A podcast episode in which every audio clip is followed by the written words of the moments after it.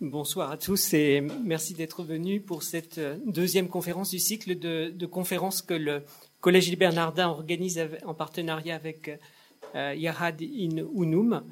Et cette euh, conférence, pour cette conférence, nous avons vraiment la joie, l'honneur de, recevoir aujourd'hui deux grandes figures de, la recherche sur la, la Shoah, deux figures qui ont forcé en quelque sorte euh, la Shoah d'être au, premier plan euh, des, préoccupations dans, l'opinion publique.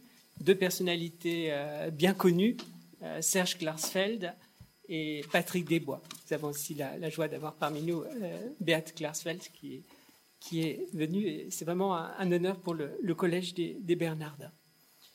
Généralement, Patrick Desbois et Serge Klarsfeld, vous êtes invités pour, pour donner les, résultats de, vos travaux ou bien pour commenter des, faits de l'actualité. Aujourd'hui, votre venue est un peu différente. C'est pour nous parler de, votre itinéraire. Vos, recherches sont connues, mais il y a une curiosité. On voudrait savoir qui, est la, personne qui est derrière le, chercheur. Comment euh, ce, combat que, vous menez à travers le, temps, eh bien, où vous trouvez les forces pour, euh, le mener? Euh, on a choisi comme titre de, cette conférence le combat pour la mémoire. Euh, ça pourrait être une première question. Est-ce que je crois, cette expression, je crois, vous l'avez euh, employée déjà, mais est-ce que vous considérez qu'elle vous définit euh, Vous êtes un combattant ou un, militant pour la mémoire ou de, la mémoire?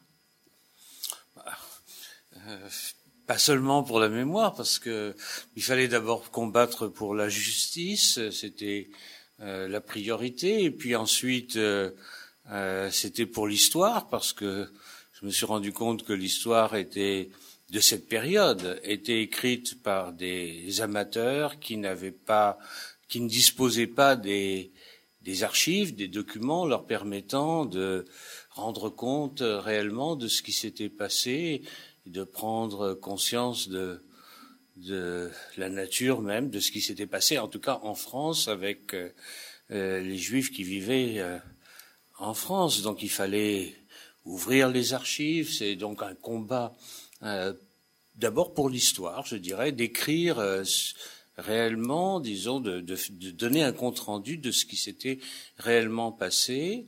Et puis la mémoire, euh, bah, la mémoire, c'est de permettre aux témoins de créer les possibilités pour que les témoins puissent s'exprimer, qu'ils puissent exprimer ce que les historiens n'expriment pas toujours, c'est-à-dire les historiens ont un ton un peu, heureusement, un peu plus plus froid, mais euh, les témoins, eux, bah, ils, expriment les souffrances de, euh, de toute une communauté qui a été euh, persécutée, martyrisée. Donc c'est un combat à la fois, je dirais, chronologiquement pour la justice, pour la mémoire, et pour l'histoire et pour la mémoire, et, et, tout ça se mêle un petit peu inextricablement. Euh, les procès, c'est pour la justice, mais c'est aussi pour l'histoire, et ça permet aussi aux témoins de parler euh, pendant les procès, et, tout ça crée un, comment dire, change euh, la vision qu'on a d'une période. Je crois qu'on a changé réellement la vision qu'on avait de, de Vichy. À 40 ans, je me souviens, euh, dans l'opinion publique, les gens pensaient euh, que les Juifs en France avaient été arrêtés par les Allemands. Et donc, euh, je pensais aussi qu'à la fin du siècle, si on ne réagissait pas, si on ne montrait pas quelle avait été la complicité active de, de Vichy, eh bien, on aurait le portrait de Pétain à côté de celui de Gaulle, euh, le bouclier le glaive, et que on passerait par-dessus euh, les milliers d'enfants juifs qui avaient été séparés de force de leurs parents, euh, qui avaient vu leurs parents partir, les parents partir la mort dans l'âme en laissant les enfants, et puis les enfants envoyés à Auschwitz, et tout ça dirigé par des uniformes français à la demande des Allemands, mais euh, la complicité était active. Tout ça a changé, et euh, d'un côté, aujourd'hui, il y a les ombres, c'est-à-dire le, le rôle de Vichy, de l'État français qui a perdu ou qui a aidé les, les, les Allemands à euh, exterminer un quart des Juifs de France, et de l'autre côté, j'ai pu montrer aussi que euh, les Français ont joué un rôle euh, salvateur en ce qui concerne trois quarts des Juifs de France et que les élites spirituelles de l'époque, c'est-à-dire les églises euh, protestantes et catholiques, les prélats ont joué un rôle important dans euh, le, disons, le, sursaut national quand les Français ont vu qu'on arrêtait des femmes et des enfants. Il y a eu ce sursaut qu'il n'y a pas eu dans beaucoup d'autres pays et qui est quand même apporté tout à fait à l'actif euh, des Français. Donc, bon, c'est un long travail et nous en étions conscients. Euh, disons dès le début que ça prendrait beaucoup beaucoup de temps euh, et ça a pris beaucoup de temps, mais enfin les résultats sont là pour l'essentiel. Une meilleure vision de, l'histoire telle qu'elle a été. Cette grande histoire, est, vous incitez pour dire qu'elle est, elle est faite aussi de, des petites histoires personnelles et, et enfin, ce qui m'intéresserait peut-être, c'est aussi que vous, vous nous parlez de votre histoire, en fait, cette enfance qui qui vous êtes né pendant pendant ces, vous avez connu ces, événements euh, douloureux. Vous avez été vous-même témoin. De... Oui, personnellement, j'ai été témoin dans la mesure où quand quand la Gestapo est venue nous arrêter, j'avais huit ans, donc euh, j'ai vu euh, j'ai vu ce qu'était la Gestapo. Nous étions cachés dans un double fond d'un placard. On ne pouvait pas quitter Nice parce que les, Allemands avaient euh, bloqué les, gares, euh, les routes. Et donc, euh, il y avait des contrôles d'identité, c'était dangereux. Mon père a construit un double fond dans un placard, et puis ma mère, ma sœur et moi, on est restés dans le double fond pendant que les, les Allemands arrivaient vers minuit, ayant encerclé le pâté de maison avec des projets, des camions, des projecteurs, euh, bah, euh, aller appartement après appartement euh, et disons arrêter les juifs, les familles juives. Donc nous avons entendu les voisins qui qui, étaient battus, les enfants étaient battus. nous avons entendu, enfin c'était c'était le ce qu'on dit, ce qu'on voit dans la Shoah, c'est-à-dire un peu partout à travers l'Europe, les, les Allemands recherchaient euh, les Juifs pour les, pour les tuer. Donc mon père nous avait dit euh, si on si on est arrêté, moi je survivrai parce que je suis fort, mais vous vous ne survivrez pas. Donc on savait, ma sœur et moi, que c'était euh, la mort qui nous attendait si bon les Allemands ont rabattu un Allemand a rabattu les les robes ou les, les vêtements sur le, la tringle, il n'a pas touché la fausse cloison et on a donc survécu. Voilà. Ensuite, ça a été difficile à Nice de passer d'un appartement à un autre. De... Mais euh, c'est la toile de fond et c'est le, le, le, moment référence de, de ma vie, comme pour tous les pour tous les comment dire les enfants qui ont survécu. Euh, ce sont ces nuits-là qui sont des les, les, nuits. Or, la seule différence que je vois avec la plupart des enfants juifs, la très très grande majorité des enfants juifs, et c'est ce qui m'a permis sans doute de, de jouer le rôle d'avant-garde, c'est que moi j'ai eu les Allemands. Et eux ont eu euh, des agents de police, des gardiens de la paix. On dit gardiens de la paix. Or, gardiens de la paix, ils sont venus arrêter les mères, les enfants, et euh, c'est une blessure extrêmement euh, comment dire, difficile. Moi-même, je sais que si euh, j'avais vu des, des, uniformes français venir euh, nous arrêter, je ne sais pas si j'ai, même enfant, j'aurais pas quitté la France. Donc, c'était un, comment dire, moi j'ai eu la chance. Simone Veil, qui a fait carrière en France, elle a eu aussi les Allemands. Si elle avait eu les Français, elle n'aurait pas eu, elle n'aurait pas fait cette carrière, hein, elle n'aurait pas pu. Elle n'aurait pas pu parce que c'est une blessure trop, trop, grave. Et donc, euh, euh, il faut se souvenir que ces enfants ont eu plus peur des uniformes français qu'ils n'avaient peur des soldats allemands, parce que les soldats allemands, c'était pas le rôle qu'ils qu'ils jouaient en général, surtout dans la capitale. Voilà. Alors, bon, de mon côté, je veux dire, l'enfance était cela. Et puis juste après la guerre, nous sommes partis pour la Roumanie, où mes grands-parents étaient aisés. Et puis, euh, arrivant là-bas, quelques mois après, les communistes ont pris le pouvoir. Donc j'ai eu euh, d'un côté la, et ma mère a bien résumé la situation. Elle a dit après la Gestapo, la GPU, merci. Et nous avons réussi à fuir la, la Roumanie. Mais euh, disons, j'ai eu l'expérience de deux dictature et donc euh, je suis, si on peut dire, un, extrémiste du centre parce que euh, je, je, veux dire, euh, bon, les, les, les, systèmes totalitaires sont nos ennemis par par, par excellence, quoi. Donc voilà, c'est un petit peu un, résumé. Il faut ajouter à cela les études dans un dans un lycée, à la Sorbonne, à Sciences Po et faculté de droit, et donc vous voyez le mélange que ça peut faire.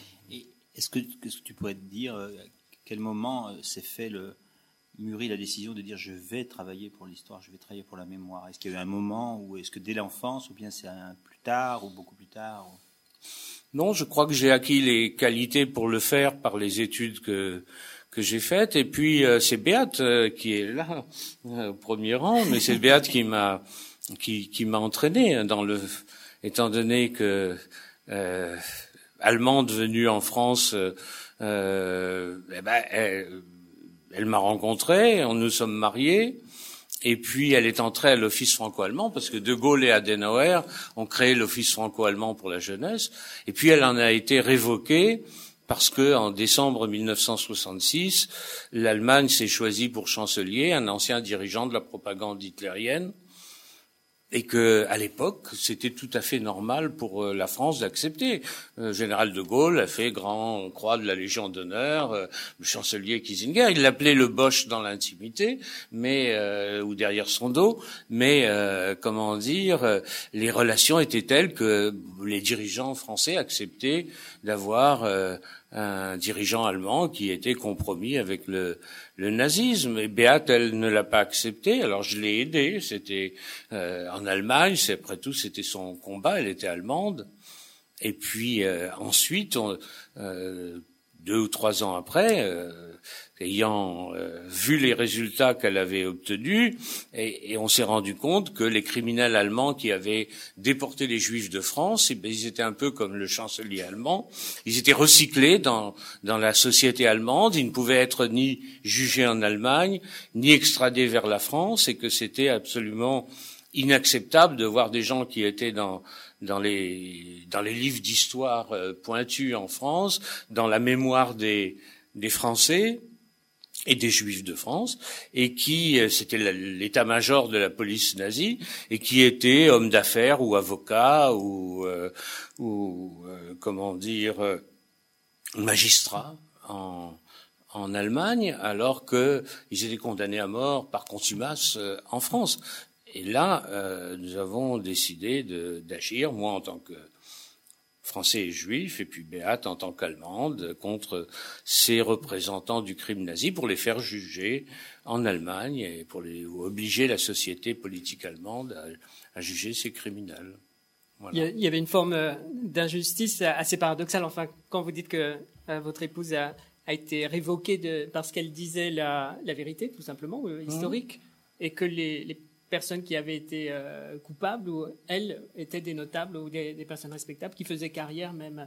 Euh, non, elle a été révoquée. C'est pas le l'injustice, bien entendu, qu'il y avait l'injustice, mais euh, c'était pas seulement, c'était pas l'injustice, parce que bon, euh, trouver une place de secrétaire dans un dans un, une institution, elle pouvait retrouver une autre place de secrétaire. Euh, c'était tout ce que ça représentait, c'est-à-dire euh, cette résignation ou cette indifférence, ou bien tout simplement de dire les gens sont compétents, même s'ils représentent, euh, ils symbolisent une période maudite, eh bien on doit les accepter. Alors c'était peut-être un changement de génération. On était en 67 par rapport à, à 45, il y avait un changement de génération. Béat est la fille des de la génération des, criminels.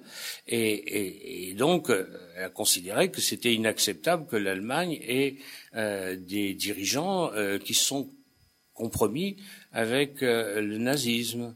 Et bon, ensuite, elle est suivie au point que vous voyez aujourd'hui qu'on juge un Demianiouk euh, qui n'est pas allemand, qui est ukrainien, qui avait 20 ans à l'époque euh, et qui, euh, comment dire, pour lequel il n'y a aucun document.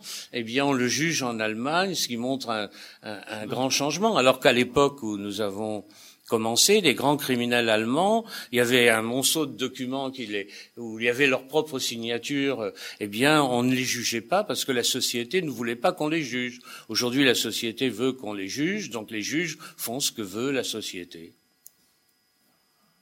Et donc les procès que, que vous espériez euh, faire, c'était c'était un peu le, procès de, la nouvelle génération euh, euh, vis-à-vis de, de l'ancienne en Allemagne, qui les, les, jeunes voulaient faire faire la vérité. Bon, les procès ont eu lieu il y a 30 ans hein, déjà, donc c'était encore, je dirais, l'ancienne génération. Nous avons obtenu pour le grand procès qui a été celui de trois grands personnages qui représentaient ce que non seulement ce qui avait été fait en France, mais ailleurs. C'était le procès de Kurt Lischka, qui avait été chef de service anti-juif de la Gestapo du Reich avant Eichmann, Herbert Hagen, qui a été chef du service anti-juif du SD, le service de renseignement de la SS, et qui avait formé Brunner, Eichmann, Wisliceni, tous les gens de l'équipe de la solution finale. Et eux étaient venus en France et avaient euh, dirigé euh, l'action anti-juive en France. Et il y avait Ernst Heinrichson, qui était un, un, jeune étudiant, mais qui avait dirigé la déportation des enfants juifs euh, en France et qui était adjoint au chef du service des affaires juives en France de la Gestapo. Et euh, donc ce procès était un grand procès, mais c'était un rapport de force. Il fallait obtenir ce que nous voulions, c'est-à-dire un jury composé d'hommes euh, ou de femmes de l'âge de, des parents de, des enfants de, de ces criminels. Il fallait obtenir que le procès soit exemplaire. Et tout ça, on l'a fait en mobilisant, c'est-à-dire qu'on a fait venir des milliers de juifs de France qui sont venus au procès et qui ont contrôlé le procès. C'est-à-dire que il faut contrôler un procès si on veut le gagner. Hein. Dire, c'est pas c'est pas simplement euh, comment dire, euh, ça se passe pas tout simplement. Hein, c'est un rapport de force et, donc on pouvait arrêter le procès quand nous voulions, et, etc. Quoi. Euh, et on a obtenu satisfaction, un procès exemplaire au terme duquel résultat qui était un résultat beaucoup plus difficile à obtenir qu'un règlement de compte, parce que les criminels, on aurait pu, à la rigueur, euh, se débarrasser d'eux. Mais euh, ce qu'on voulait, c'était que les enfants des criminels les jugent et les condamnent et que ce soit un acte de justice, un acte positif, et qu'un acte qui rapproche euh, les Allemands et les Juifs et les Français. Et donc c'est ce qui s'est passé. On a, euh, je veux dire, ce procès était un procès tout à fait positif, un des premiers à avoir euh, des résultats positifs. Le, le procès de, de, Cologne en, en 1979, 80, et qui qui est le résultat en fait d'un travail énorme que vous avez accompli pendant. Euh, bah, nos amis et nous, on n'a pas, on a à la fois accompli le travail historique parce qu'on s'est rendu compte, enfin, que il fallait, euh, comment dire, restituer les événements. On peut pas juger les gens sans, euh, comment dire, apporter les preuves de leur culpabilité. Et euh, il fallait donc euh, écrire euh, cette histoire. il fallait à la fois publier les documents, donc on a publié les documents, mais on a considéré aussi que les victimes devaient être toutes présentes au procès. On a fait le mémorial de la déportation des Juifs de France, c'est-à-dire que toutes les victimes, pour la première fois, on a rassemblé les noms des victimes, leur, leur état civil, et on a écrit l'histoire des convois de façon à ce que euh, ce ne soit pas un procès où on est fasciné par les bourreaux et puis les victimes sont seulement des statistiques, mais que ce soit euh, des êtres euh, vivants, donc qui ont une personnalité, ne serait-ce que par leur état civil, la date, le lieu de naissance, le nom et, et, et le prénom. Et ça, c'est la génération des fils et filles de déportés qui l'a obtenu euh, et qui l'a qui l'a créé. Donc c'était un procès euh, historique euh, et qui authentifiait ce qui s'était passé en France, qui l'authentifiait à travers la décision, le verdict et à travers tous les, les documents du euh, que le procès a mis en, lumière, mais documents que nous avons apportés aussi, beaucoup d'entre eux ont été apportés par, par nos soins, parce que nous disposions des documents du Centre de documentation juive contemporaine et que la justice militaire française à l'époque, considérant que nous faisions le travail de la France, bah, nous a laissé euh, l'ouverture de ces archives pour que les documents authentiques puissent être présentés aux juges de, de Cologne. Vous avez eu accès à des, archives que, peu de monde avait vu avant vous euh, Les documents. Oui, bien entendu, mais les, les documents, comment dire, à l'époque, euh, le centre de documentation était vide, les gens n'y allaient pas, c'était pas un sujet porteur, vous voyez. Et le sujet est devenu porteur à partir du moment où il y a eu des grandes émissions de télévision comme Holocauste, où il y a eu euh, des historiens qui ont pu euh, faire des thèses. Avant, on pouvait pas faire de thèses parce qu'il n'y avait pas de professeurs pour euh, comment dire, pour accepter des thèses. Même moi, moi, je n'ai même pas eu l'idée de faire une, à l'époque, un, un, diplôme d'études supérieures d'histoire sur euh, euh, sur la Shoah. Moi, j'ai fait, euh, comment dire, la Perse et les grandes puissances entre 1907 et 1914, parce que le professeur d'histoire contemporaine, qui était un, un pont, Pierre Renouvin, bah, il était spécialiste. Ça s'arrêtait à 1918.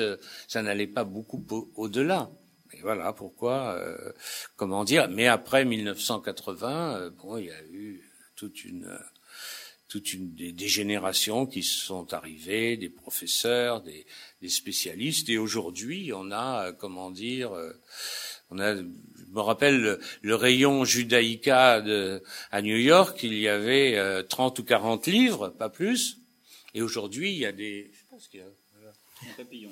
Un papillon, voilà. Et il m'a choisi. Et euh, il y avait 30 ou 40 livres à l'époque, et euh, aujourd'hui, on pourrait mettre 3000, vous voyez, ou 5000.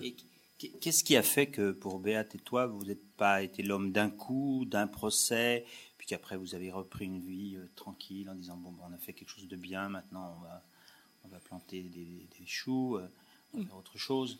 Euh, que vous êtes, vous êtes engagé, je dirais, dans un combat quand même qui, qui est le combat pour les deux. Qui vous ne faites pas que ça, mais qui est quand même le combat d'une vie.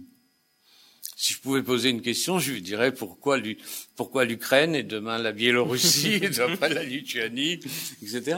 Non, pour nous, bah, bah, tout simplement parce que une chose en entraîne une autre et que finalement, et très très rapidement les gens se reposent sur vous et, et, et que une fois qu'on a mis un fardeau sur ses épaules, bah, on est obligé de, de le porter jusqu'au bout. Alors le bout, c'est le bout de la vie, hein. et puis euh, on peut pas le, le, le, laisser en route. Je sais pas vous, vous avez si vous avez la foi, vous, vous ne l'abandonnerez pas comme ça euh, en, en, chemin. Hein. On peut l'abandonner, c'est vrai. On peut l'abandonner sur un sur un, le disons un événement malheureux, quoi. On a eu par exemple des attentats. Imaginons dans le premier attentat, normalement, mon fils aurait dû mourir. S'il était mort, on se serait senti coupable. Euh, mais on a eu de la chance. Jamais, on s'en est toujours sorti. Et puisqu'on s'en est toujours sorti, que finalement, l'engagement que nous avons fait sur le plan personnel nous a rendus heureux. On a toujours été heureux on a eu de la chance. Bon, ben alors, je veux dire, je vois pas de raison d'abandonner, mais euh, espérons, je touche du bois. Vous avez mentionné cet attentat. Enfin, vous avez pris des risques. Je pense à, à votre épouse euh, Beat Klarsfeld qui a au, la, fameuse gifle au chancelier Kissinger qui, vous a rendu célèbre dans, dans, dans le monde entier. Enfin, vous risquez votre vie en vous approchant ainsi. Un garde du corps a pu tirer, mais vous pensiez que le combat valait ces, ces risques-là. Enfin, ne vous arrêtez pas. Oui, je crois que, voilà, Béat peut répondre peut-être.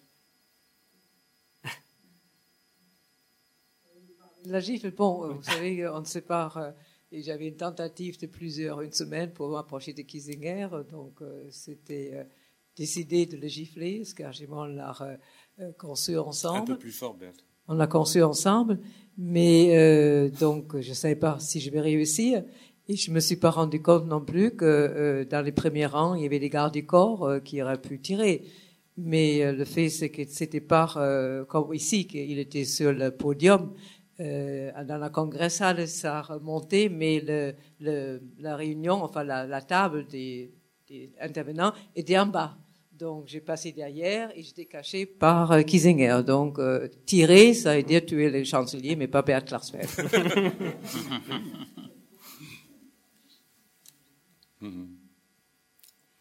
Non, mais Beate a risqué sa vie dans beaucoup de pays, euh, mais euh, bon, elle a eu de la chance. Je veux dire, c'était une époque où peut-être on respectait encore les femmes parce que les femmes n'étaient pas tellement engagées dans, dans l'action, et, aujourd'hui c'est différent, c'est beaucoup plus dur. et ces risques que vous preniez, en fait, c'est un peu dans peut-être dans la lignée de la, de la, rose blanche, enfin qui est une façon de, de représenter une une autre Allemagne, enfin de, de montrer que l'Allemagne, quand on dit les Allemands pour les nazis, enfin il y a, y a, quelque chose. De, bah, c'est-à-dire que la rose blanche était pour moi, euh, comment dire, j'en ai parlé à Béate quand dans les premières rencontres, c'est-à-dire que s'il n'y avait pas eu les gens de la rose blanche, ils m'ont la lecture de ce qui s'était passé m'a rendu confiance dans les Allemands. Ah, je dis pas tous les Allemands, mais en général. Et s'il n'y avait pas eu les gens de la Rose Blanche, je ne serais probablement pas marié avec Béate. Mais c'est justement cela l'importance de l'engagement. C'est-à-dire que les gens de la Rose Blanche, ils sont allés distribuer des tracts, euh, ils sont pas allés faire sauter des ponts. Ils ont distribué des tracts et ils savaient qu'ils se feraient prendre, eux et leurs amis. Et, et que c'était la mort au bout. Et ils ont effectivement été décapités. Alors, s'ils avaient eu, quand je l'ai lu, tout cela, bah, je me suis dit, euh, si eux ont pris ce, ce risque, c'est un, risque qui doit avoir des conséquences positives. Et les conséquences positives, c'est que des gens comme moi, euh, même ayant des préjugés vis-à-vis des Allemands, bah, fassent la différence entre euh, les Allemands sur qui on peut compter, puis les Allemands euh, qui qu'on doit combattre. Et euh, comment dire, et ça m'a libéré de, ces, de certains préjugés. Donc on voit que l'engagement, même avec un échec puisque bon, les gens de la Rose Blanche n'ont pas changé le cours de l'histoire euh, immédiatement, mais ils ont changé euh, beaucoup pour euh, dans l'avenir. Et, et, leur, leur mort n'a pas été inutile, elle a été féconde. Euh, c'est ça l'engagement aussi. Et dans, voilà, donc même avec l'échec.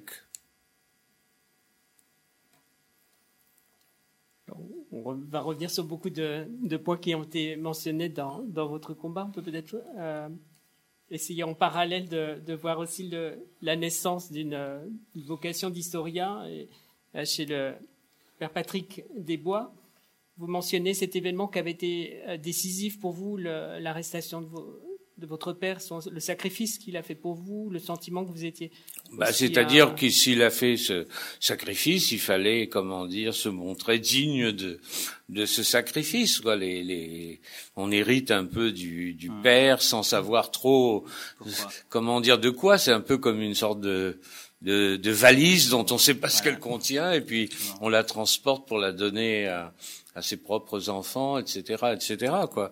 Bon, euh, moi, je, je, je, voyais la chose un peu comme cela. Donc, euh, euh, je n'ai pas abandonné mon père au moment où il est parti. J'ai toujours gardé dans, dans, dans, mon cœur, dans ma tête. Et euh, justement, au moment où nous allions avoir un enfant, eh bien, c'était en 65. Euh, en février, je suis allé à Auschwitz pour la première fois. C'était la période de la guerre froide et tout ça. Les gens n'allaient pas à Auschwitz de l'Ouest, mais j'y suis allé euh, pour euh, garder le contact encore avec euh, mon père, pour faire le dernier voyage qu'il a fait et que moi j'aurais dû faire. Et dans vos recherches sur les archivaux, vous avez, vous avez cherché ou retrouvé des, des éléments sur vos... J'ai retrouvé son numéro matricule, 159 683, et j'ai vu les lieux. Pour la première fois, j'ai vu les lieux et, et, et j'ai ressenti le, le, la nécessité de l'engagement. J'ai compris que, en fait, je suis arrivé moi aussi là-bas, euh, même si j'y suis pas arrivé, j'y étais arrivé et que euh, fallait donc euh, répondre, euh, avoir le sens des responsabilités. La même année, je me souviens, c'était c'était ensuite en 67, c'est pas la même année, mais peu de temps après, ben, je me suis je suis parti en Israël pour comment dire pour la guerre des six jours. je suis parti tout de suite en Israël parce que j'ai vu Auschwitz. je, ayant vu la renaissance de l'État juif, j'étais allé en Israël en 53. Ben, je me suis dit, il faut y aller. Et, et puis euh, ensuite, quand Béat s'est engagé, ben, moi aussi, voilà. Donc euh, c'est comme ça que naissent les, les engagements. Et là, il y a aussi l'héritage. Euh, enfin, votre père s'était engagé volontaire pendant la. Oui, mon père était engagé volontaire. Il aurait pu ne pas le faire. Dans la famille, la famille était restée en en Roumanie. mon père était roumain, moi je suis né à Bucarest d'ailleurs, et nous étions en France parce que mes parents aimaient la France. Mais mon père et son neveu se sont engagés volontaires. Et mon, mon son neveu a été tué à la bataille de la Somme, et mon père, qui s'est évadé ensuite du son stalag, euh, a, a, fini par euh, à Auschwitz. Donc les deux qui se sont engagés sont morts, et les autres qui ne se sont pas engagés ont survécu. Voilà, c'est aussi le propre de l'engagement, c'est le risque. Hein, on est conscient de, ce que l'engagement euh, est risqué. Hein, voilà. Et d'ailleurs, Patrick doit savoir quelque chose, puisque en Ukraine, c'est pas si facile que cela de faire ce qu'il fait. Ben, on peut peut-être euh, oui, passer. voir si dans, dans votre histoire personnelle, il y a aussi une scène ou un élément enfin, qui, a, qui a joué. D'abord, c'est très différent, puisque moi, je suis né après la guerre. Donc, euh, je, je n'ai pas de, de souvenir de la guerre moi-même. Et il faut comprendre aussi que, euh, enfin, moi, je suis né dix ans après la guerre on ne parlait pas de la Shoah. Euh, moi, j'ai pas eu de cours. Je me souviens pas de cours à l'école où on en parlait. Euh, euh, je, on n'avait pas la télévision. Je n'étais pas d'une famille très aisée. On n'avait pas la télévision. Eu une télévision quand j'avais 13 ans, je crois.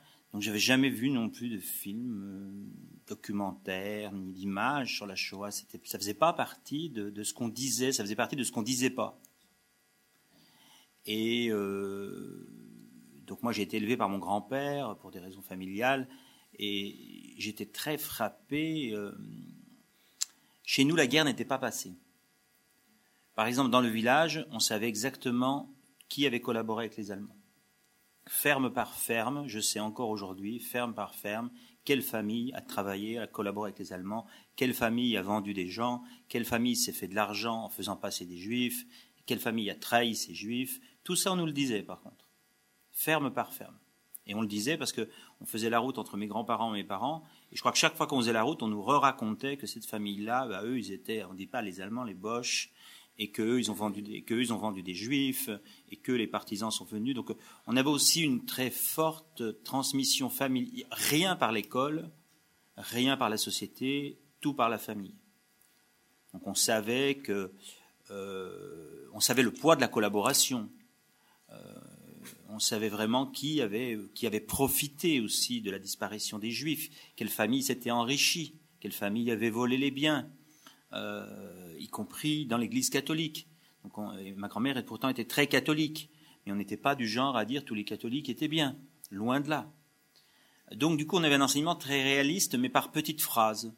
Et puis, pour mon grand-père, alors lui, euh, il fallait surtout pas parler de la déportation. On nous avait toujours dit, il faut pas lui en parler. Et donc, euh, moi, il suffisait qu'on me dise ça euh, pour que je pose 150 fois la question euh, qu'est-ce qui s'est passé? Puisque moi, donc, je partais avec lui. Moi, je suis une famille très rurale. On partait acheter des poulets en camion. On partait très tôt le matin, à 5 heures du matin. On faisait 30 kilomètres. On mangeait dans un restaurant. On attendait que la cloche sonne et on achetait les, poulets dans des cages et on revenait l'après-midi et on les tuait le soir. Voilà. La vie quotidienne que j'avais. Donc j'étais souvent avec mon grand-père dans le camion et je lui ai posé peut-être 100 fois, plus de 100 fois, une centaine de fois la question Qu'est-ce qui s'est passé? Et comme il parlait pas et que c'était un homme très rigolo, j'en avais déduit qu'il avait tué des gens. J'ai dit, il veut pas parler parce qu'il a tué des gens. Alors un jour, je lui ai dit, je lui ai dit, t'as tué des gens. Alors là, c'était plus rigolo. Hein. Alors, euh, et c'est là, seule fois où il s'est mis à parler. Où d'un seul coup, il m'a raconté ses évasions, où il m'a raconté qu'une Française l'a vendu euh, à Strasbourg parce qu'elle a reconnu qu'il était évadé et qui donc il a été emmené à Ravarouska mais là, à nouveau le silence. Et euh, donc cette fameuse phrase que je dis souvent, mais qui, m'a vraiment structuré, il disait, pour nous c'était affreux, rien à manger, rien à boire, mais en dehors du camp, c'était pire. Et cette phrase m'est restée. Euh, je dirais qu'on a toujours été éduqués pour regarder ce qui était pire que notre situation. Et euh, donc, et aussi, euh, je remarquais que les gens qui avaient collaboré, notamment dans ma famille, s'étaient tous enrichis, et que ceux qui n'avaient pas collaboré avaient tous tout perdu. Donc, je trouvais ça très injuste et très bizarre. Euh, et moi, j'étais donc euh, génération post-68, donc on lâche l'Église à 13 ans, on fait la Révolution, et donc je savais plus mener une manifestation dans la rue qu'une procession. Euh, et donc après, je redécouvre la foi et tout cela. Et puis, c'était totalement absent. Après, la vie, je dirais la vie, la providence, le hasard, le destin, peut-être tout mélangé, s'en sont mêlés. Donc il y a eu d'abord une étape très bizarre. Euh, j'étais devenu prêtre déjà. Et puis on m'avait dit, vous savez, souvent les prêtres sont en paroisse, ils n'ont plus le temps de rien lire ils s'appauvrissent intellectuellement. Et moi, j'étais dans une paroisse très grosse paroisse et je lisais plus rien. Donc je me suis dit, il faut que tu te forces à réétudier quelque chose que tu n'as jamais aimé. Et je me suis dit, tu n'as jamais aimé l'hébreu, donc tu vas faire de l'hébreu. Et donc je, vais à la faculté catholique et on me dit, oh, le jour convient pas, il n'y a pas de place, etc. Bon. Et donc du coup, je dis, je vais à la faculté publique qui me dit, ben, il y a un cours tous les lundis, donc pour un curé de paroisse, c'est pratique, comme vous le savez, puisque vous êtes aussi en paroisse. Et donc le lundi, je me fais faire cours d'hébreu, ça marche, et l'assistante me propose une bourse pour aller à Jérusalem. Donc là, le bateau commence à tourner, mais c'était comme un hobby, comme euh, j'aurais fait du, chinois. Euh, et je me mets à, côtoyer beaucoup d'amis juifs qui se marient les uns après les autres, qui font leur alia les uns après les autres, qui deviennent plus orthodoxes les uns que les autres. Et je fais des mariages à Méhacharim et tout ça. Et, puis, un jour, donc j'organise un, Le moment clé, pour moi, c'est celui-ci. Le moment où ça a viré. J'organise un pèlerinage pour rencontrer le pape à Tchestokova, pèlerinage de jeunes, et j'y vais avant, ces années 90. Et euh, on se, je me perds la nuit. Euh, dans, l'électricité publique n'était pas bien à la période, on voyait rien, il faisait froid. Et je dis mais où est-ce qu'on est? Et quelqu'un me dit on est à côté de Ravarouska. Et alors là, tout d'un coup, je, je, me suis mis à penser la boucle est bouclée. Tu es revenu. Et à partir de là, donc j'ai décidé de me dire mais il a vu la Shoah. Je me rappelle, j'ai pas dormi la nuit, c'était le 30 décembre, j'ai dit, il a vu, c'était pas la Shoah la période, je n'utilisais pas ce mot-là. J'ai dit, il a vu les, les, Juifs se faire tuer. Parce que je savais dans quelle région on était. Et donc, il faut que vous compreniez aussi, pour vous montrer l'ambiance, que j'étais allé visiter Auschwitz tout seul, et qu'un ami euh, prêtre polonais, euh, ancien régime, un ami très gentil, n'a pas voulu entrer. Il m'a laissé à la porte, et il m'a dit, vous savez, nous, pendant la guerre, les Juifs disaient à nous les maisons, à vous les rues.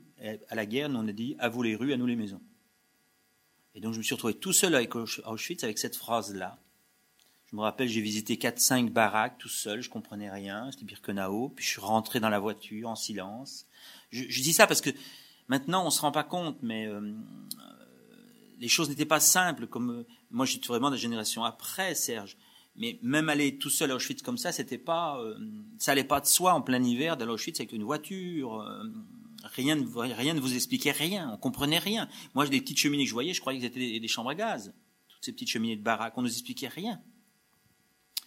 Et puis donc j'ai dit, bah ça suffit pas, il faut que tu étudies. Et donc tout d'un coup j'ai découvert qu'Yad Vashem faisait des stages en français. Donc j'ai fait quatre, cinq stages. Qu'au début j'étudiais, après, je commençais à parler et à la fin, je posais beaucoup de questions embêtantes. Euh, je suis devenu très copain dans les questions embêtantes avec Marcello Pezzetti.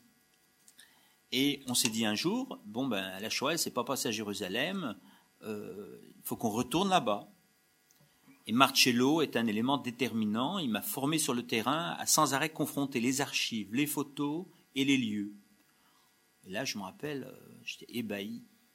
Et puis un jour, et c'était le virage. Je dis pas des choses agréables, hein, moi c'est pas facile à entendre parce que la, vérité, vous savez, il y a c'est un peu sûrement comme Serge, il y, a, tout ce qu'on dit qu'on est bien et puis la vérité par laquelle on est passé n'est pas facile. Il y a des choses lourdes.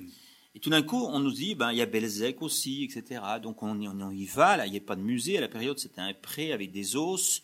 On, il y avait un vieux monument soviétique tout cassé. Euh, on savait qu'on avait tué 500 000 personnes environ, mais on, pas précis et on mange. Euh, il y a un seul petit restaurant euh, à, à, euh, comment s'appelle Tomaszów Lubelski.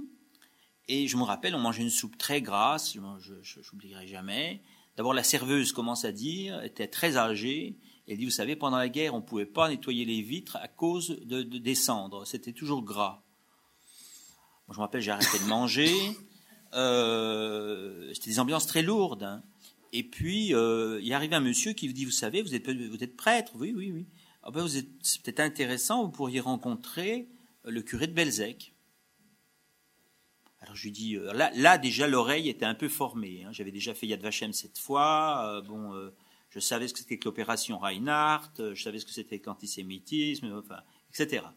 Je dis, le curé de Belzec, vous voulez dire de Belzec? Il dit, oui, il n'était pas de Belzec, mais il était de Belzec. Pendant, pendant les vacances, il était là parce qu'il était originaire de là, pendant la guerre. Il est très âgé, il a 91 ans. Vous serez content de lui parler? Vous comprenez, vous êtes jeune prêtre, vous essayez de comprendre la Shoah, tout d'un coup on vous dit que quelqu'un de 91 ans qui était prêtre pendant la guerre était là, qu'en plus il avait des qualités de photographe. Donc le lendemain, j'étais là, et à la période, j'étais ami, mais on n'était ni connus ni l'un ni l'autre, avec Richard Prasquier qui me servait de traducteur. Et donc j'avais dit à Richard, surtout ne montre pas que tu es juif, parce que ça va mal se passer. Ce qui, s'est mal passé d'ailleurs. Alors, euh, Richard, au bout de deux minutes, montrait déjà qu'il était juif, tellement il réagissait. Bon, euh, et donc je, ne savais plus trop quelle question poser au prêtre, et je lui dis, parce que le prêtre disait que comme tous les autres villageois, c'était pas lui spécial, il montait sur une colline et il regardait avec des jumelles les gens entrer dans la chambre à gaz. Donc déjà là, moi, ça devenait un choc parce que je commençais à voir. Moi, je pensais que c'était secret. On m'avait appris que c'était secret, que les camps d'extermination étaient des, comme des, j'imaginais comme des bases secrètes, moi, que euh, souterraines presque. En tout cas, qu'on voyait rien, que personne autre que les nazis n'avait jamais vu quelqu'un entrer dans une chambre à gaz. Et quand je voyais que tout le village se regroupait sur une colline, alors donc je lui pose la question très simplement, et le prêtre était gentil. C'était pas quelqu'un, il n'était pas il était avec sa sœur, il y avait un jeune prêtre, ils avaient offert du chocolat avec, avec du lait chaud, c'était une ambiance très sympathique. Et il, dit, je dis, je- j'ai fini par lui dire, mais ça vous faisait rien de voir tous ces morts tous les jours? Et il me répond de façon très simple, il me dit si, et donc euh, euh, tout ça traduit par Richard Prasquier, donc faut imaginer l'ambiance. Donc euh, Richard bouillait. euh, euh, donc mon scénario était totalement fichu parce que le prêtre avait compris que Richard était juif. Donc se demandait ce que c'était que cette histoire d'un prêtre avec un juif qui venait lui parler sur Belzec. Bon et finalement le prêtre me dit euh, c'était difficile parce que ma mère supportait pas la fumée, ça lui donnait des migraines. Et moi je perdais tous mes après-midi à m'en occuper. Ce fut ma dernière question parce que j'étais pas formé à poser des questions. Et là je me suis dit il y a vraiment quelque chose. Je- je- là, je me suis dit, il y a quelque chose. Cet homme est normal. Il n'a pas l'air euh, psychotique, euh, névrotique spécialement. Il a vu quand même, bon, euh, il n'était pas là tous les jours, mais il a vu des, centaines de milliers de gens sortir des wagons et entrer tout nus dans les chambres à gaz, avec la violence que ça veut dire, hein, parce que c'était pas un défilé du 14 juillet, hein, les chambres à gaz. Et, et sa seule question, du moins dans ce qui répond comme ça à un étranger prêtre, dans une ambiance très simple, c'est les migraines de sa mère quand il y a trop de fumée. Alors déjà l'autre qui avait expliqué en servant la soupe qu'elle ne pouvait plus laver les vitres parce qu'à cause que c'était gras, à cause des cendres. Et moi je me rappelle, je suis sorti de là soufflé. Et puis alors on sort, et puis dans le couloir de la paroisse, il y avait des petites miniatures qui, avaient peint toutes les étapes de la chambre du, camp. Donc on voyait les gens tout nus entrer dans la chambre à gaz, on voyait l'excavatrice qui mettait les corps sur des grilles pour les faire brûler, on voyait les trains arriver avec euh, la pelle, avec des géraniums devant la porte. Alors je, vois ça, mais moi je suis prêtre de paroisse, donc je sais que c'est là où on accueille les gens pour la communion, pour les baptêmes, pour les enterrements, enfin pour tout, quoi, depuis longtemps. Et je, je, sais encore moins quoi dire, on regardait ça comme des fous. Et je, dis au prêtre en partant, juste en fermant la porte, je dis, vous savez qui c'est qui a peint ça? Il m'a dit, un fou. Et c'était la fin de la rencontre. Et donc à partir de là, j'irais, ça a été quand même la, pierre dans le soulier. Parce que il était prêtre d'abord, comme moi, et je pouvais pas dire c'est un fasciste, c'est un méchant polonais, tout ça. C'était un, type qui avait passé toute sa vie pour les aveugles, qui avait créé des instituts, qui avait fait des choses. Et je me dit, on peut, on peut, on peut vivre euh, juste à côté du- d'une chambre à gaz qui fonctionne, vous le voir physiquement et n'exprimer aucun, aucune horreur comme ça. Ça veut pas dire qu'il n'y en avait pas dans sa tête, mais je m'étais dit, parce que moi je pensais que les gens qui avaient vu la Shoah étaient tous pro-juifs. Ça me paraissait évident, si on avait vu se faire massacrer des gens, qu'on était du côté des victimes. Mais c'est que les gens voyaient plus tout à fait que c'était des gens.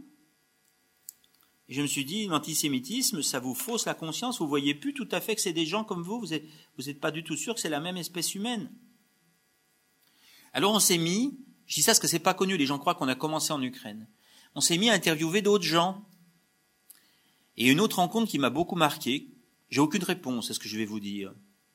C'est une question que je résoudrai très tardivement. Je rencontre donc le menuisier, parce que le, camp de Belzec a été fait, fait maison. C'est-à-dire, euh, c'est pas une entreprise allemande qui est venue. Parce que c'est loin, etc. Pour des raisons, enfin, donc quoi, ils ont choisi un maire, ils ont créé une mairie artificielle avec trois secrétaires. J'ai rencontré la fille du maire. Le maire n'était pas un collaborateur, c'était quelqu'un qui tabassait dès qu'il voulait pas obéir. Un jour, ils ont failli le tuer. Euh, mais il devait tout fournir, les barbelés, les chevaux, le, bois, tout, tout, tout, pour faire le camp, avant que les Juifs arrivent. Et, euh, entre autres, il avait dû fournir le menuisier pour faire la chambre à gaz. Et donc le menuisier était toujours vivant. Donc on va chez le menuisier. Et là, j'étais plus avec euh, Richard Prasquet, j'étais avec Marcello Pezzetti, ce qui est un autre cas de figure. Et alors, ce monsieur, donc très gentil, il n'était pas là quand les Juifs étaient là. Hein. Il a fait la chambre à gaz avant que les Juifs arrivent. Il nous explique comment il avait fait la porte avec du sable dans la porte pour qu'on n'entende pas le bruit des gens qui mouraient dedans depuis dehors, etc., etc. Ça duré très longtemps. En famille, hein, dans une maison. La période, moi, j'avais une, caméra euh, à 10 euros. Hein. donc, euh, les images que j'ai de ça sont terriblement euh, affreuses parce que j'étais ni prêt ni rien. Et j'oublierai pas non plus, et c'est une question que j'ai dans la conscience et l'inconscience humaine et chrétienne, donc l'interview était frappante. Vous rencontrez pas tous les jours un fabricant de chambre à gaz. Hein. Donc il est parti quand les Juifs sont arrivés. Bon, j'étais pas sur la culpabilité, mais lui, en sortant, il sort dans la cour et puis il me dit mon père, mon père, je vais être puni pour ce que j'ai fait. Et là, mon oreille était déjà formée. Au lieu de dire, de penser ce qu'on pouvait penser, je lui ai dit pourquoi? Il m'a dit parce qu'on travaillait le dimanche. Et, euh, et là, j'étais déjà formé. Là, j'ai dit ah bon, mais vous aviez l'autorisation? Alors il me dit oui, on l'avait obtenu secrètement du prêtre parce que vous savez, mon père, c'était le jour où les SS nous donnaient le salaire. Alors ça s'est arrêté là. Moi, j'étais déjà dehors. Et il m'a couru après jusqu'à la porte. Il m'a dit je serai puni, je serai puni pour ce que j'ai fait. Et pour moi, c'est une grande question que je porte jusqu'à maintenant. Nous avons, comme, comme dit Serge, on ne s'est pas arrêté non plus le lendemain. Euh, il, y a, le jour où on a franchi la frontière, on est entré là où était mon grand-père. Là, c'était beaucoup plus difficile parce que s'occuper de l'histoire des autres, ça va, mais quand on touche la sienne, on court moins vite. Je savais, j'ai encore pas demandé le dossier de mon grand-père aux anciens combattants. Donc c'est pour vous dire comme j'enquête vite. Euh, et euh, je me suis dit, les Juifs étaient tués en public. Les Juifs étaient tués en public. Les gens fuyaient pas la région quand on tuait des juifs, ni des tziganes d'ailleurs, parce qu'ils avaient aussi vu tuer des tziganes.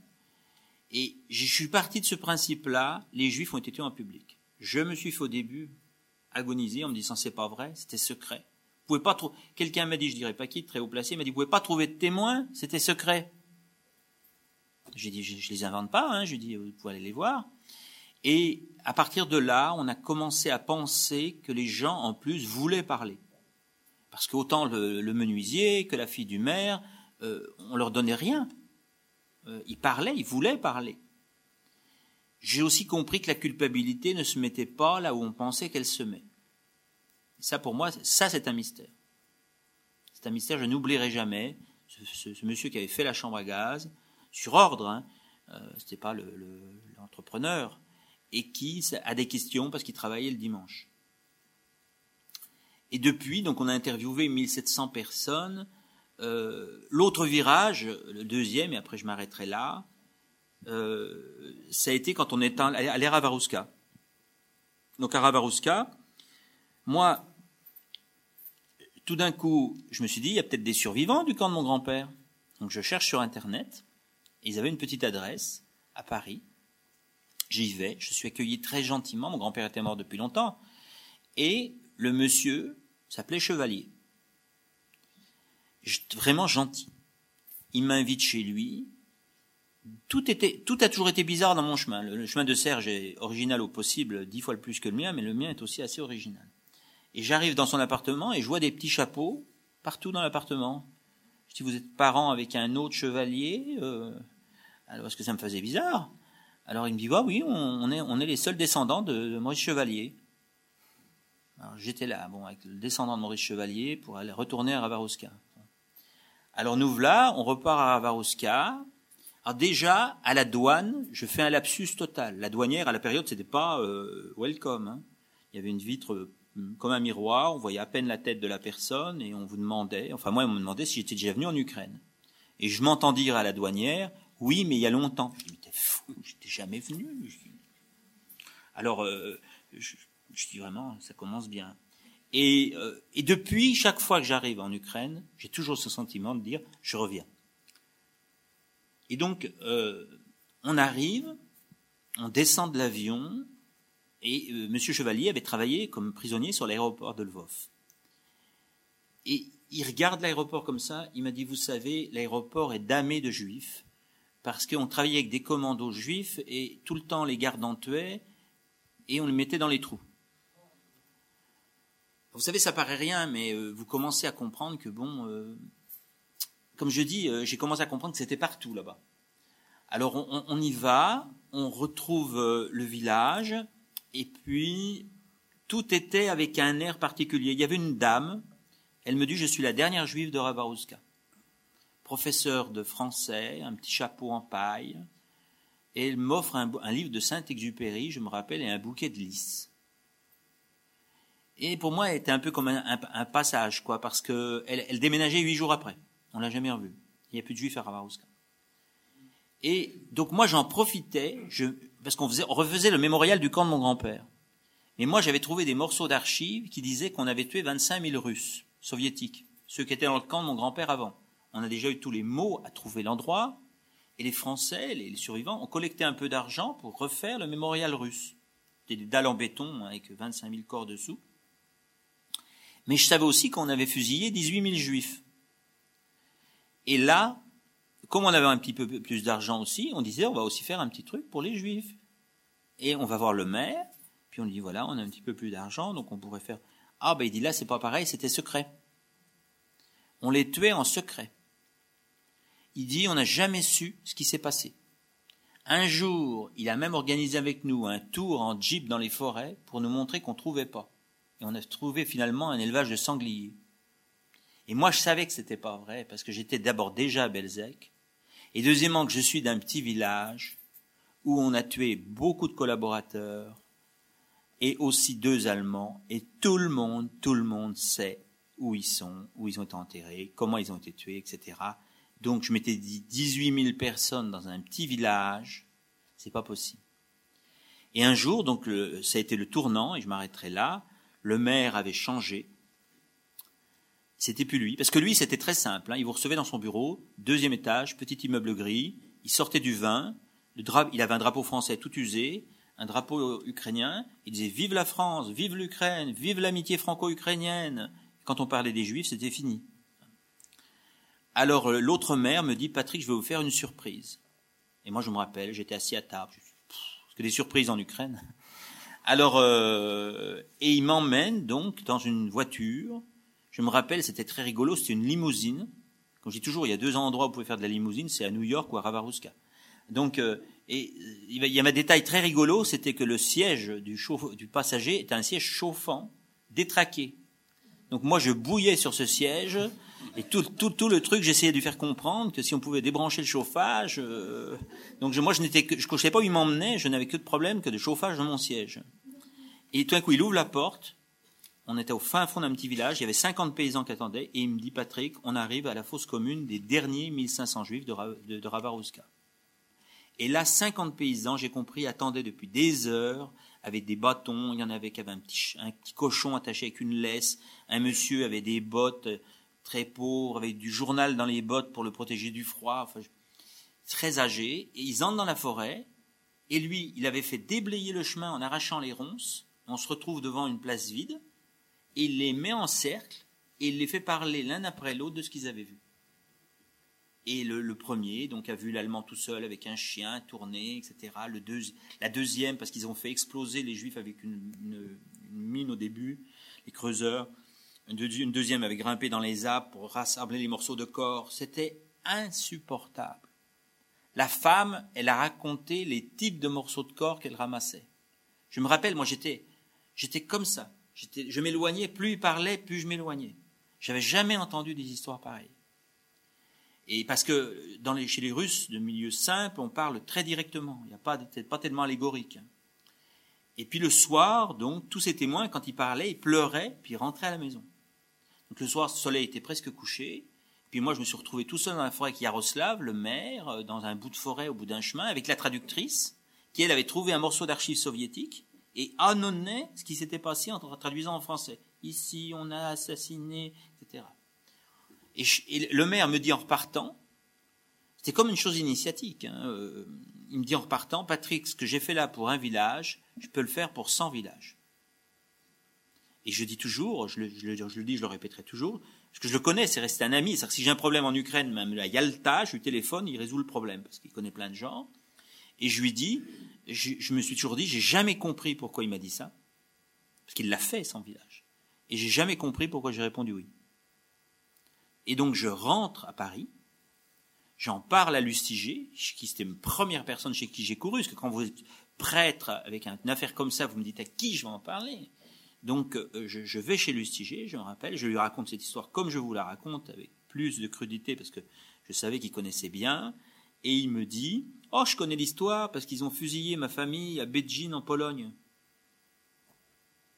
Et là, je rencontre, je vais à New York, euh, j'avais rencontré Israël Singer dans un colloque par hasard, quelqu'un m'avait poussé vers lui, enfin bon, il m'avait dit venez me voir, je rencontre, et il savait pas que je parlais hébreu.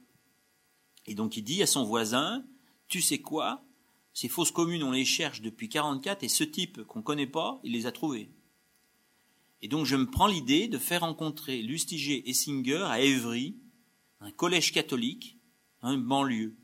Donc Singer atterrit, on fait deux, lui il comprenait pas du tout comment était fait Paris, donc on a fait deux heures d'embouteillage dans les banlieues, il devenait fou, parce qu'il il avait juste fait une halte d'avion entre deux avions, et tout d'un coup Lustiger se rend compte que Singer mange cachère, il n'y avait rien de prévu, donc on- ils se sont retrouvés tous les deux avec une pomme, et c'est là qu'on a décidé de fonder Yarad. Et j'ai ramené Singer à l'avion, et Lustiger, après, m'a dit surtout, faut pas mettre Unum, mais faut mettre Inunum parce qu'on n'est pas un, mais en un, et un c'est Dieu.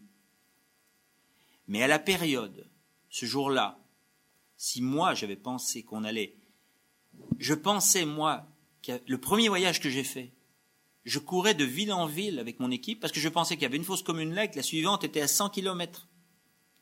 Mais après, quand j'ai travaillé les archives, car c'est ça, passer d'une expérience personnelle à tout d'un coup entrer dans, dans une, une entreprise d'archives, parce qu'autrement on ne peut pas faire, les archives soviétiques et les archives allemandes, au bout d'un an, et antisémite, hein. Euh, au bout d'un an, C'était un attentat.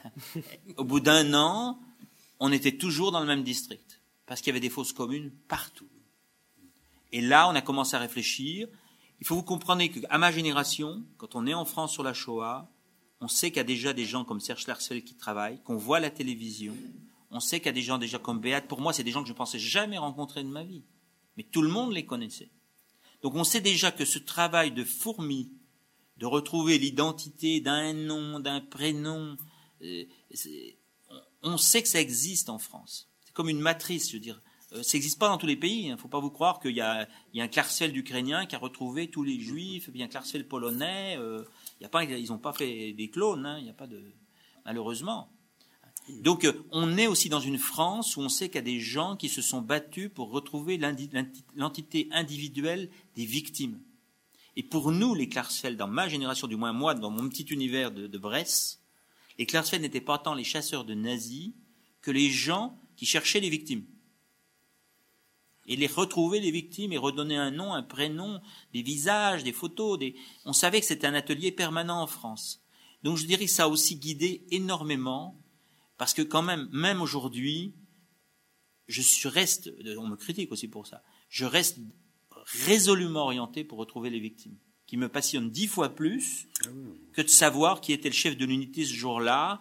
Euh, par contre, quand je trouve que c'est la famille, comme je dis, Weispapier, la maman qui était trop forte, qui n'a pas pu s'avancer, ils l'ont fusillé là, le papa qui était emmené là, la fille qui n'a pas voulu être violée, qui s'est suicidée derrière la ferme, etc. Là, je les retrouve vraiment. Mais je dirais que la vie s'appelle. Quoi, après.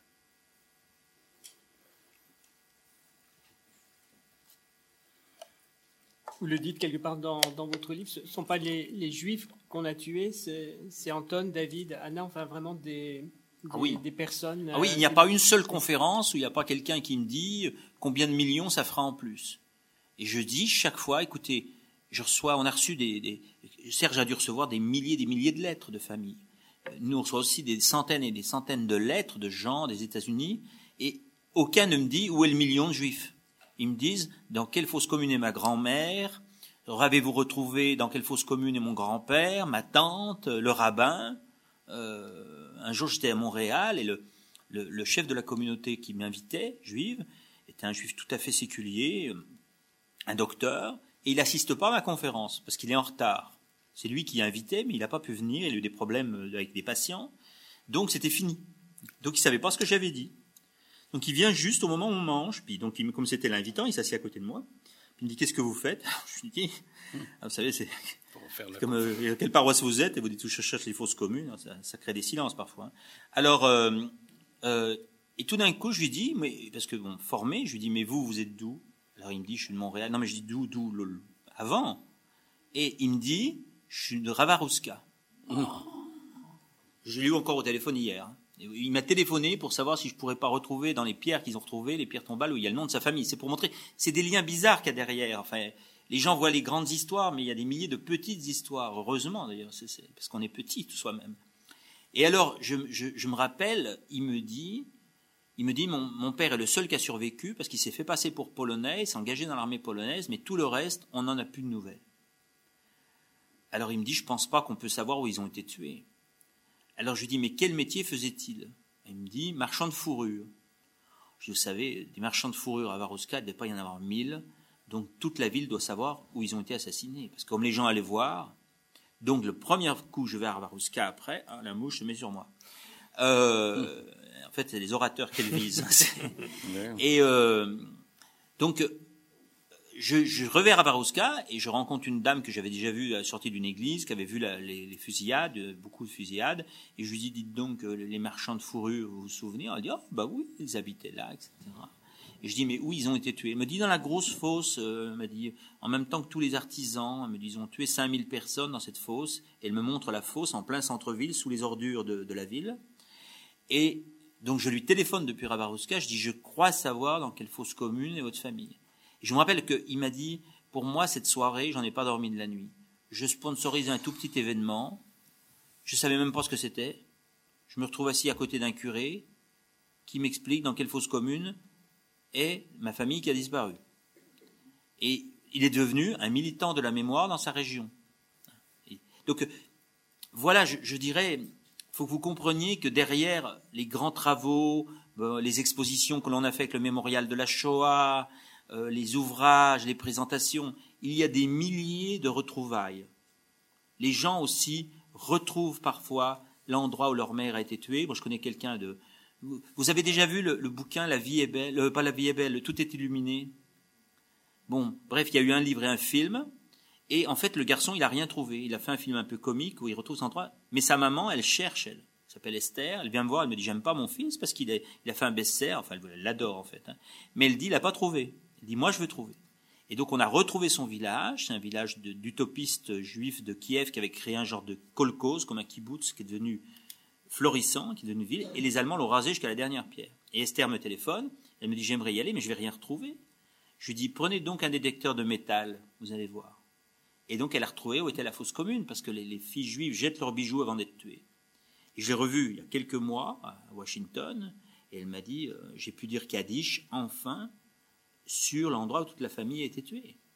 Ils ont fait rouvrir la route, ils ont refait la route sur ce- qui va à une ville qui n'existe pas, un forêt. C'est pour dire, je dis ça parce que autant à Auschwitz, malheureusement, la plupart des victimes ont été incinérées, disparues, etc. Autant à l'Est, la plupart du temps, l'opération 1005 n'a pas marché parce qu'ils ont été arrêtés par l'armée rouge. Et donc, les gens retrouvent. Et donc, je dirais, voilà. Mais après, quand même, comme dirait Serge, euh, ça, c'est le récit pour les jours de beau temps. Mais il y a le récit pour les jours de mauvais temps où euh, tout vous direz faut arrêter, il faut faire euh, planter les choux à la mode de chez nous et être tranquille. Et ce jour-là, c'est ce jour-là que vous avez des amis comme Klarsfeld ou d'autres qui vous disent non, il faut continuer, non, il faut tenir. On tient aussi parce qu'il y, a, des gens autour de vous qui ont déjà ouvert une route. Moi, je sais qu'il n'y aurait pas eu des, des Lanzmann, des Klarsfeld, etc. Je ne sais pas si j'aurais tenu. Parce que être pionnier dans un chemin, c'est ça que c'est très différent. Parce qu'il faut comprendre que Serge et Béate, c'est vraiment des pionniers. Il n'y avait pas, il avait pas un Serge avant Serge. Il n'y avait pas un Serge avant Serge. Il n'y avait pas une Béate avant Béate. Donc ils ont vraiment créé le chemin.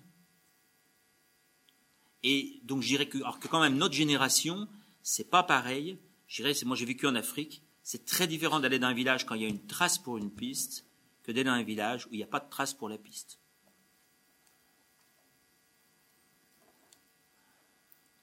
Le travail que, que vous faites, enfin vous devez avoir le sentiment d'accomplir une mission quand justement le Kaddish peut être dit, enfin quelque chose est, terminé. Enfin, et je me demande si euh, Serge Klarsfeld, ce n'est pas la, même chose que vous faites dans, le mémorial, par exemple, lorsque une famille peut découvrir eh bien, le, nom de son, de son parent. De, euh...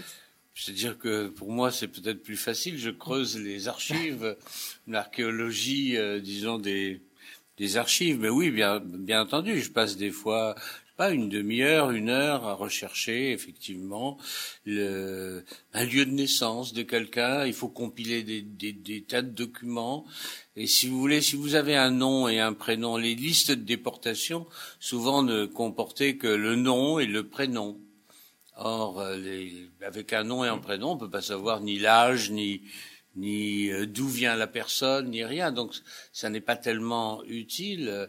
Il faut donc compiler des milliers et des milliers de documents, aller dans toutes les archives départementales. Et c'est ça. Je veux dire, on a traqué les victimes beaucoup plus qu'on a traqué les bourreaux, comme vous l'avez dit, et, et, parce que les victimes méritaient qu'on s'attarde sur, sur elles. Pour les bourreaux, c'était l'œuvre de justice.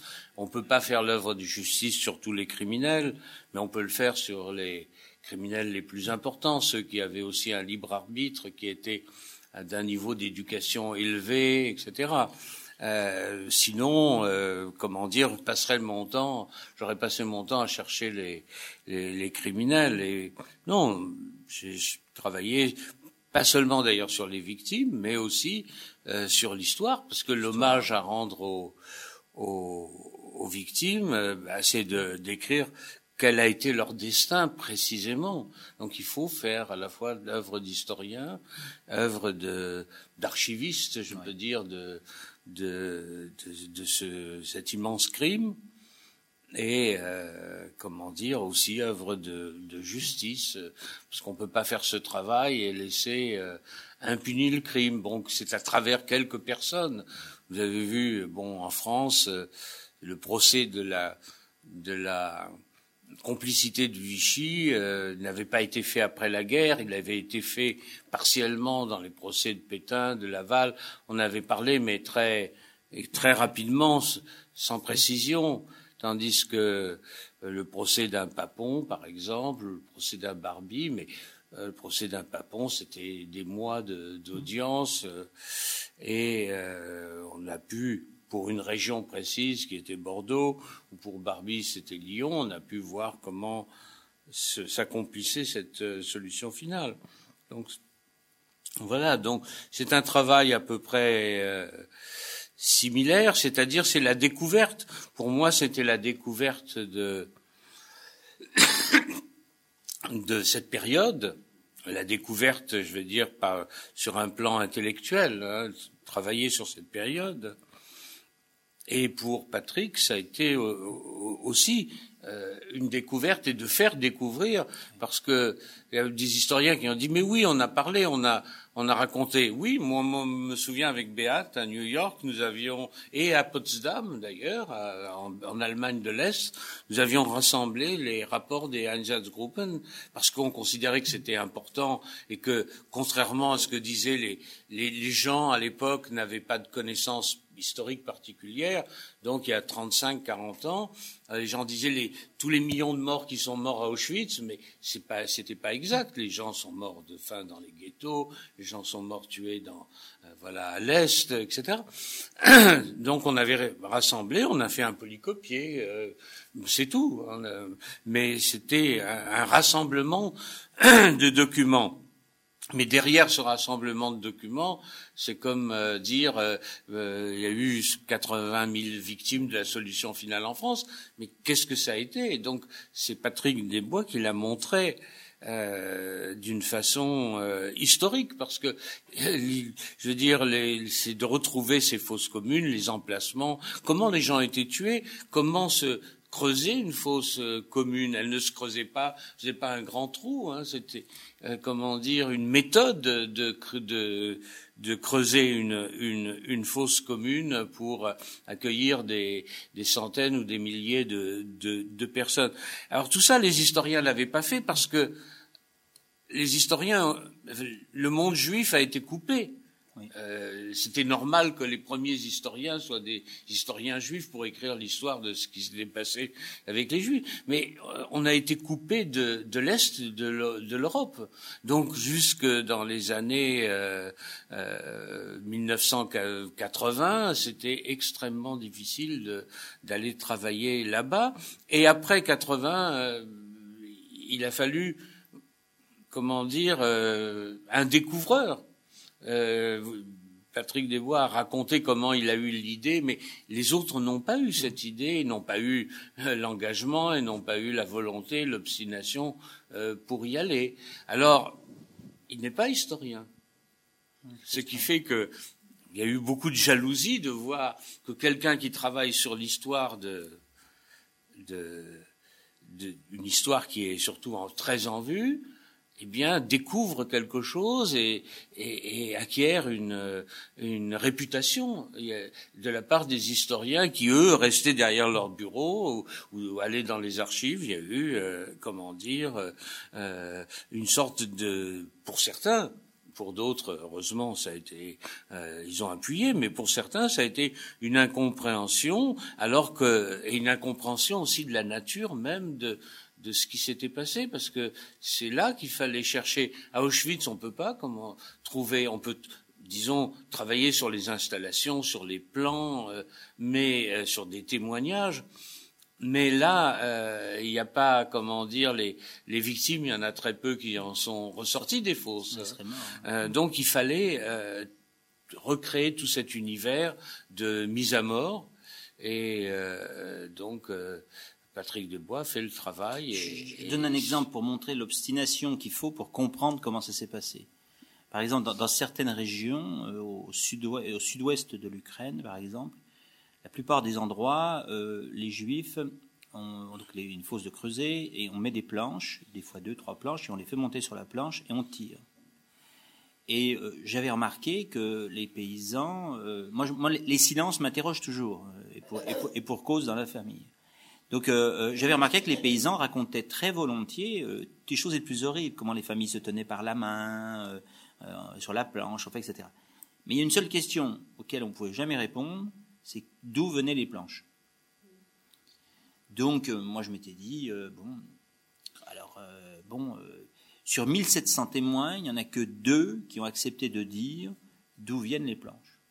Alors il y en a une, qui m'a dit, bon, il venait des fermes, en fait, on nous demandait d'aller chercher des planches. Mais moi, je suis du rural, donc j'ai des raisonnements très simples. Je dis, ok, mais euh, le tireur, il faut bouger la planche suivant qu'il tire. Et tout d'un coup, il y a un monsieur qui dit, on faisait bouger la planche pour qu'il n'y ait pas de bosse. Alors ça, c'est une expression qu'on utilisait souvent dans le rural pour le blé, par exemple. On mettait du blé pour qu'il n'y ait pas de bosse, euh, on utilisait des planches, etc.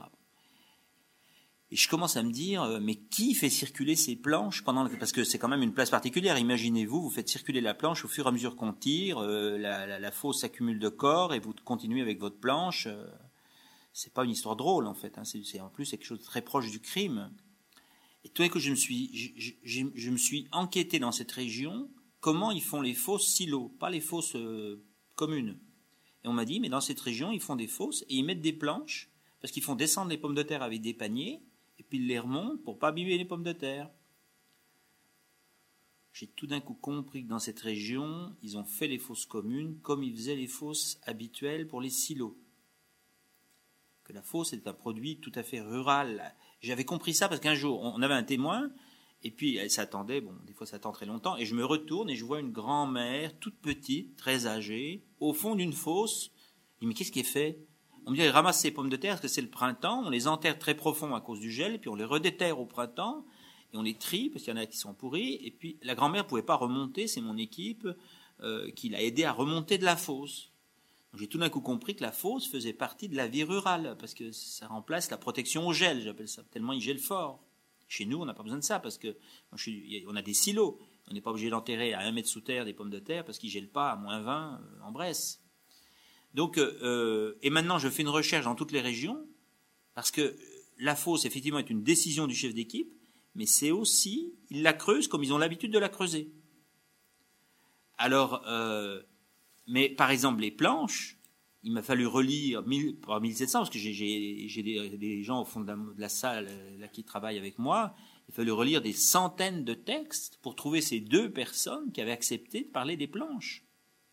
Donc, euh, et, et, tout ça, je veux dire, si on ne, l'éclaire pas, après, c'est tout le côté concret de l'assassinat qui petit à petit disparaît. Parce qu'on dit, bah, ils les ont tués dans des fosses, etc. Oui, mais quelqu'un qui... Et je dirais aussi, il faut aussi se rendre compte de quelque chose que, grâce à Klarsfeld et à d'autres, c'est fait en France. C'est le seul pays où on a vraiment cherché jusque, je dirais, pour chaque personne, euh, au maximum ce qui s'est passé. Il faut se rendre compte que ça, c'est une énorme arme, je dirais, pour prévenir d'autres génocides. Vous savez, souvent on nous demande, moi souvent on me demande, comme je ne suis pas juif, pourquoi vous occupez toujours du génocide que des juifs? Alors je réponds toujours à l'autre, parce que vous vous occupez d'un autre génocide? La personne ne s'en occupe pas d'un autre génocide. Hein. Elle s'occupe d'aucun génocide. Hein. Et je dirais que le fait qu'en Europe, et notamment en France, il y ait une telle énergie de gens qui ont quand même sacrifié leur existence, parce que Clarcel aurait pu être un, brillant avocat, euh, qui n'aurait rien à voir avec l'histoire de la Shoah, qui aurait euh, qualités se, se mettent euh, où on veut bien les mettre. Donc, euh, je, je, pense que le fait qu'on ait rendu ce service à l'humanité, d'aller, de, de, se consacrer à retrouver la trace de la dernière victime et de se rappeler que c'est pas un tsunami, un génocide, c'est un assassinat, que donc ces personnes ont été assassinées une par une. J'aime pas le mot crime de masse, parce que euh, le gars euh, qui fait monter les gens dans les wagons, il fait pas monter des masses, hein, il faut les faire monter un par un. Le gars qui tire, euh, il tire sur des gens un par un, etc. Je, je pense que c'est un énorme service parce que dans beaucoup d'autres continents, il n'y a pas les moyens humains, logistiques, euh, les volontés aussi peut-être de retrouver, je dirais, l'identité de chacune des personnes qui a été tuées dans d'autres génocides. Je pense que ce travail incroyable qui s'est fait je dirais, contre, contre la volonté d'Hitler, contre la volonté de ces gens qui avaient voulu les faire disparaître euh, de, la terre et qui a échoué, hein, euh, est un service, je dirais, aussi de prévention des génocides. Parce que, comme je dis, si seulement l'école prenait, pour les gens qui travaillent sur d'autres génocides, de ne pas parler du, du, génocide du Rwanda, mais de retrouver dans ce village qui ce qui s'est passé exactement, parce que sinon, au bout d'un moment, on peut dire génocide comme on dit tsunami. C'est très dangereux. On dit, tiens, il y a eu un tsunami. Mais c'est pas une vague, il n'y a pas une vague d'eau qui est venue sur la France, sur la Grèce, sur euh, l'Italie, euh, et qui est partie. C'est des gens, tout le monde. Il n'y a, que des, a que des êtres humains dans, un génocide. Et donc, je, pense moi, que inconsciemment, je dirais l'école Klarsfeld en tout cas, moi, ma génération nous a énormément imprégnés. Et quand on est dans un village, vous savez, une fois dans un village, on a duré des heures les gens de mon équipe ne comprenaient pas, c'était il y a longtemps. On n'avait tué que, cinq personnes. C'était une maman donc qui était morte, euh, assassinée, juive, et le papa mendiait avec ses quatre enfants dans le village, juif. Le village pas juif, mais eux, ils étaient juifs. Et donc, il y avait la Gestapo. Et lui, il n'en pouvait plus. Il n'en pouvait plus, donc il s'est rendu à la Gestapo euh, pour qu'on les tue. Et donc, on les a, on a fait creuser une fosse sous un arbre et on les a tués, lui et les quatre enfants, dans la fosse. Et on a mis un temps pour trouver cette fosse. Personne ne voulait parler. Euh, Euh, finalement, on a trouvé quelqu'un qui a vu l'assassinat, qu'on a ramené sur place. C'était pas du tout ce qu'on nous avait dit, c'était ailleurs. Et on a, on a retrouvé une journée complète pour cinq personnes. Et bien moi, je dis, c'est pour ça que les gens, quand ils me disent combien avez-vous trouvé, je dis, cette question mérite profondément. Parce que cinq personnes, c'est cinq personnes. Si dedans il y a votre papa ou votre maman, vous dites pas, oh, c'est une personne. Donc, euh, ce combat, je dirais, pour retrouver la personne assassinée dans un crime concret, je dis aussi votre, votre génie aussi d'intuition, les Clarcel, c'est de comprendre qu'il y avait des assassins. Parce que les gens les oubliaient après la guerre. C'était la libération, on était dans une autre ambiance. Qui, qui allait passer? Parce que Mme Clarcel n'est pas allée que mettre des claques euh, en Allemagne. Hein. Elle est allée aussi elle chercher du côté de la Syrie, tout ça, c'était une autre histoire. Donc, euh, je pense que rappeler sans arrêt qu'un génocide, c'est une histoire humaine, malheureusement. Serge Klarsfeld, est-ce que vous aussi vous avez le sentiment ou le désir par votre euh, œuvre et votre action de, eh bien, de, prévenir d'autres génocides ou de travailler pour, euh, pas seulement pour le passé, mais pour le présent et l'avenir?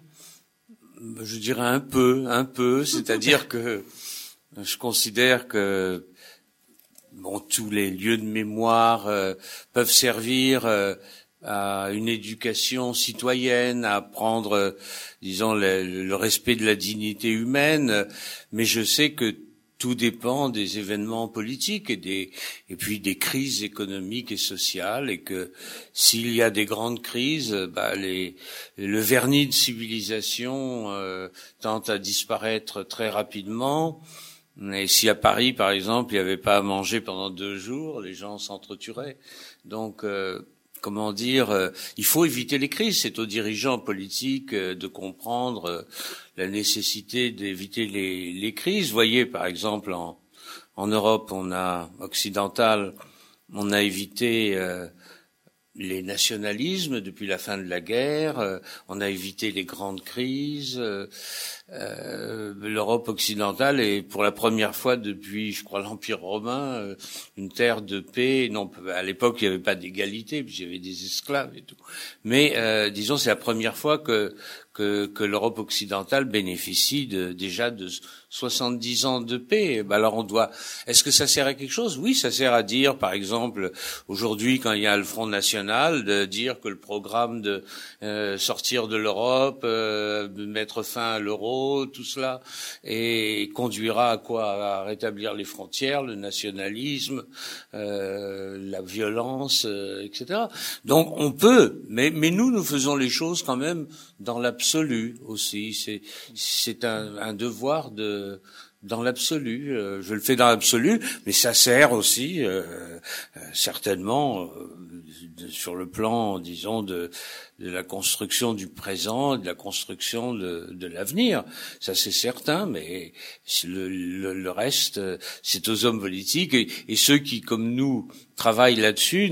Nous ne savons pas quelle sera la fin de l'histoire et nous ne serons plus, enfin nous ne serons plus là. Mais donc vous non plus, vous serez plus là. Même les jeunes, euh, comment dire, on peut pas savoir ce qu'il y aura en 2500, 3000, etc.